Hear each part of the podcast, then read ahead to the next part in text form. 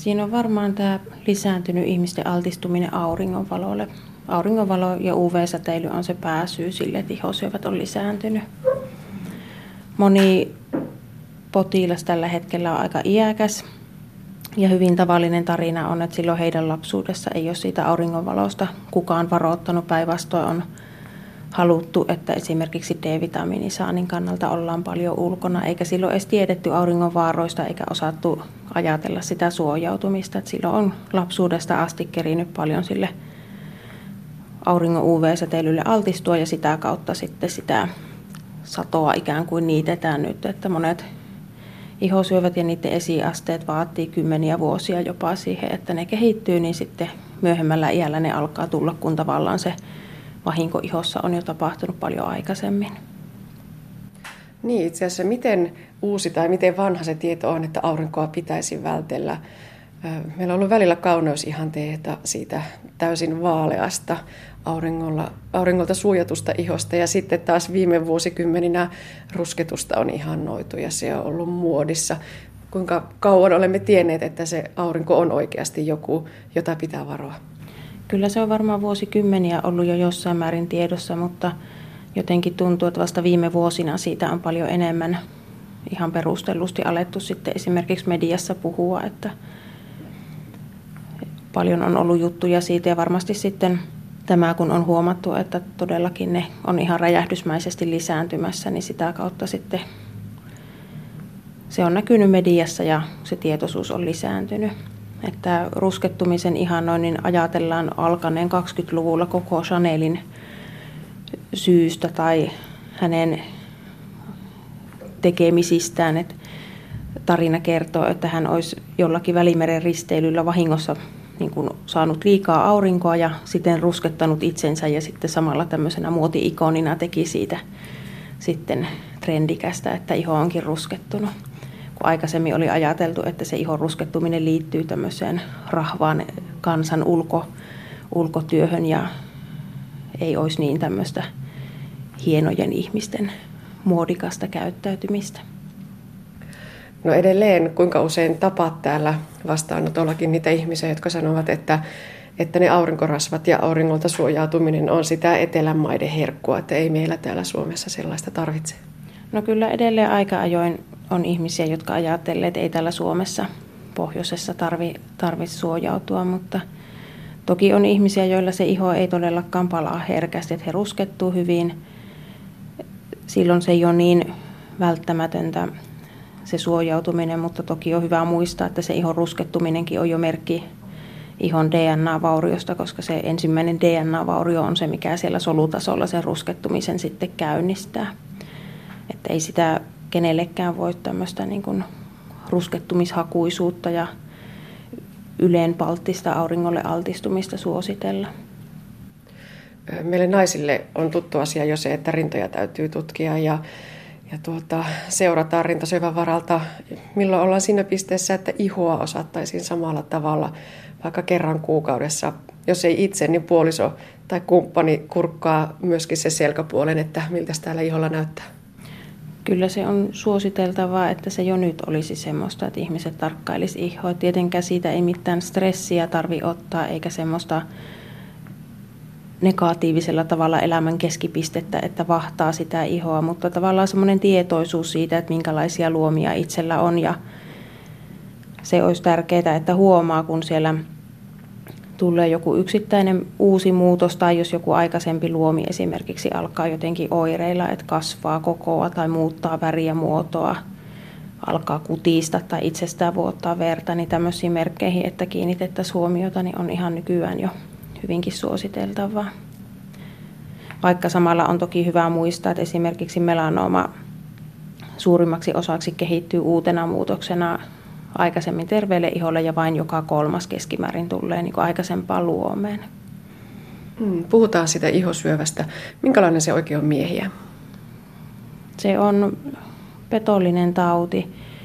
Sinällään ihosyövät voidaan ajatella, että niitä on kolmea päätyyppiä. Että on tämmöisiä tyvisolusyöpiä, jotka on sillä lailla hyvänlaatuisia tauteja, että ne yleensä ei lähetä etäpesäkkeitä ja hoitamattomana pikkuhiljaa tekevät vain ison kraaterimaisen haavan sille alueelle. ne voidaan yleensä hoitaa hyvinkin kevyillä toimenpiteillä, kuten jäädyttämällä tai tämmöisellä PDT-valohoidolla ja vaan sitten syvemmälle kasvavat tai semmoiset hankalammat kasvutavat täytyy leikata. Toiset ihosyövät on sitten tämmöisiä okasolusyöpiä, eli keratinosyyttisoluista lähteviä syöpiä. Niitä, tai niistä nähdään paljon niitä esiastemuutoksia, joita hoidetaan. Näistäkin esiasteista tiedetään, että osa saattaa itsestäänkin parantua, mutta koska me ei millään voida tunnistaa niistä esiasteista niitä, jotka paranee itsestään ja niitä, jotka aikoo edetä syöväksi, niin kaikki esiasteet hoidetaan, mitä löytyy. Siinä se on kuitenkin sitten jo hankalampi se tilanne siihen tyvisolusyöpään verrattuna, että okasolusyöpä voi lähettää etäpesäkkeitä ja varsinkin huulen alueella esiintyessään se on hyvin, hyvin aggressiivinen.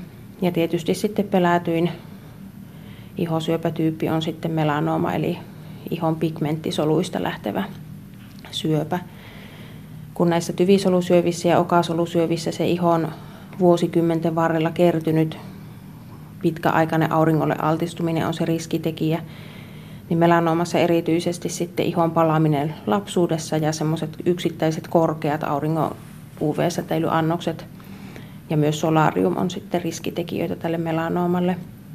Se on siinä mielessä pelottava tauti, että se voi päälle päin olla hyvinkin vaatimattoman näköinen uusi pigmenttimuutos tai vähän muuttunut luomi.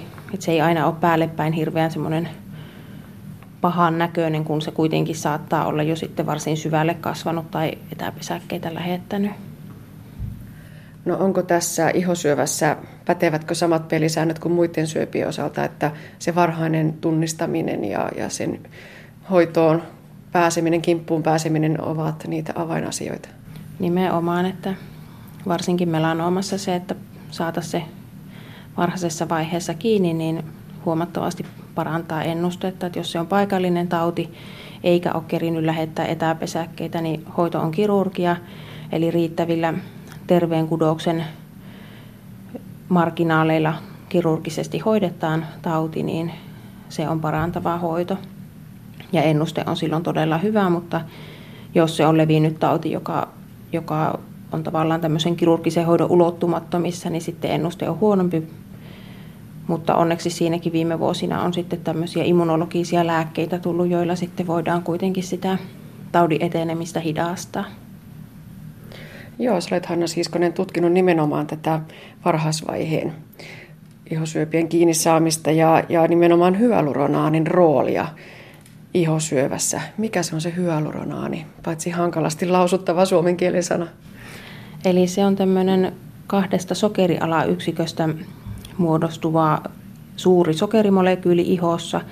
Sitä on terveessä ihossa todella paljon, sitä on elimistössä myös nivelnesteessä, silmän lasiaisessa ja taas eläinmaailmassa kukon heltta on semmoinen elin, jossa sitä on erityisen paljon ja myös napanuorasta sitä löytyy. Eli hyvin tavallinen ja niin kuin terveelle kudokselle tärkeä sokeri ja osaltaan keskeinen esimerkiksi siinä, että iho on kimmoisa ja pehmeä.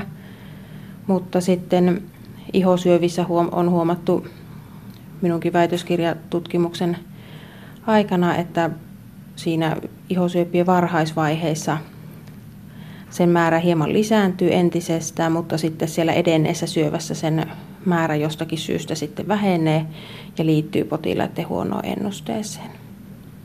Joo, tämä hyaluronaani on tuttu, jos katsoo vaikkapa naisihmisten voidepurkkeja. Siellä sitä käytetään paljon ja nimenomaan tavoitellaan sitä ihonkimmoisuutta ja, ja tuota, pehmoisuutta. Sen tehosta tosiaan ollaan vähän eri mieltä.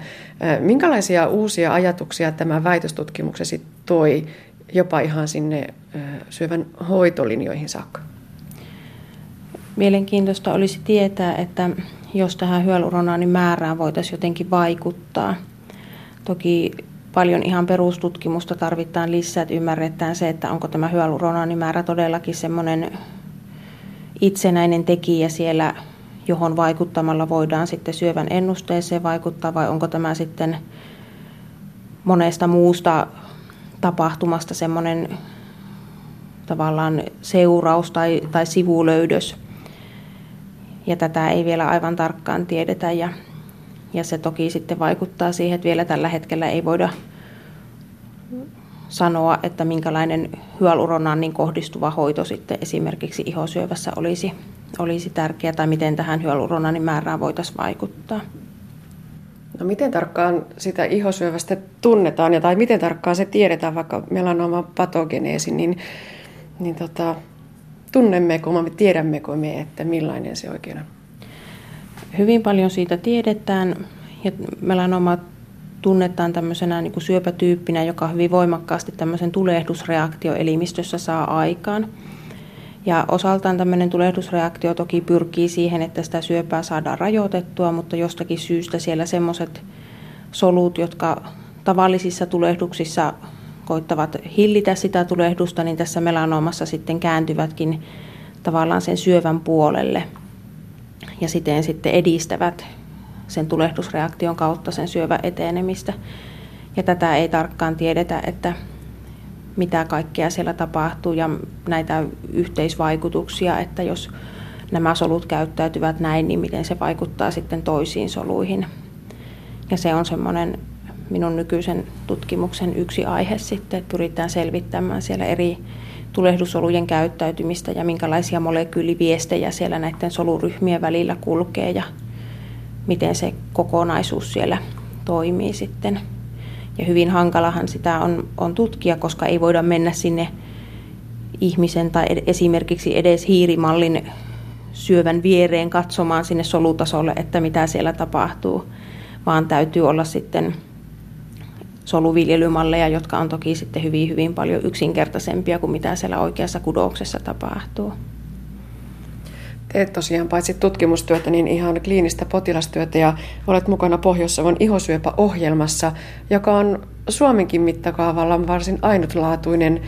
Voiko puhua, että on varsinainen seulontaohjelma, jolla ihosyöpiä pyritään saamaan kiinni? Kyllä, eli täällä Kuopio-alueella ja tällä hetkellä täällä Kysissä meillä on nyt tänä syksynä käynnistynyt POS-iho, eli Pohjois-Savon ihosyöpäohjelma, joka on tarkoitettu olemaan 10 vuoden seurantaohjelma – jossa kohdistetusti seurataan ihmisiä, joilla aikaisemmasta historiasta tiedetään, että ihosyöpäriski on koholla. Eli heillä voi olla esimerkiksi runsasluomisuutta tai monenlaisia poikkeavia luomia poistettu tai suvussa on paljon ihosyöpää. Heillä on tätä ihoaurinkorasitusta elämän aikana ollut tai sitten on jo näitä esiasteita tai jo sairastettuja ihosyöpiä. Ja tällä ohjelmalla pyritään nimenomaan siihen, että kun kohdennetusti ohjataan seulonta ja valistus ihmisiin, joilla ihosyöpäriski on koholla, niin näihin, näihin kohdennetulla toiminnalla sitten saataisiin ihosyöpien ilmaantumista sitten kääntymään laskuun. Hmm, olemme täällä Kysin ihopolilla juuri nytkin ja tuossa kun tulin, niin huomasin käytävällä sellaisia lappuja, että haluatko osallistua tutkimukseen. Eli tällä hankkeella myös kartutetaan sitä tutkimusmateriaalia, jolla tutkimustyötä voidaan viedä eteenpäin. Kyllä, eli keskeinen osa tässä seuranta, seurantaohjelmassa on se, että tutkitaan potilaita, arvioidaan heidän hen, yksilöllinen ihosyöpäriski ja sen riskin suuruuden mukaan määritellään sitten kontrollikäyntien tiheys, se voi olla muutamia kuukausia tai jopa pari vuotta riippuen siitä tosiaan, mikä on se yksilöllinen riski.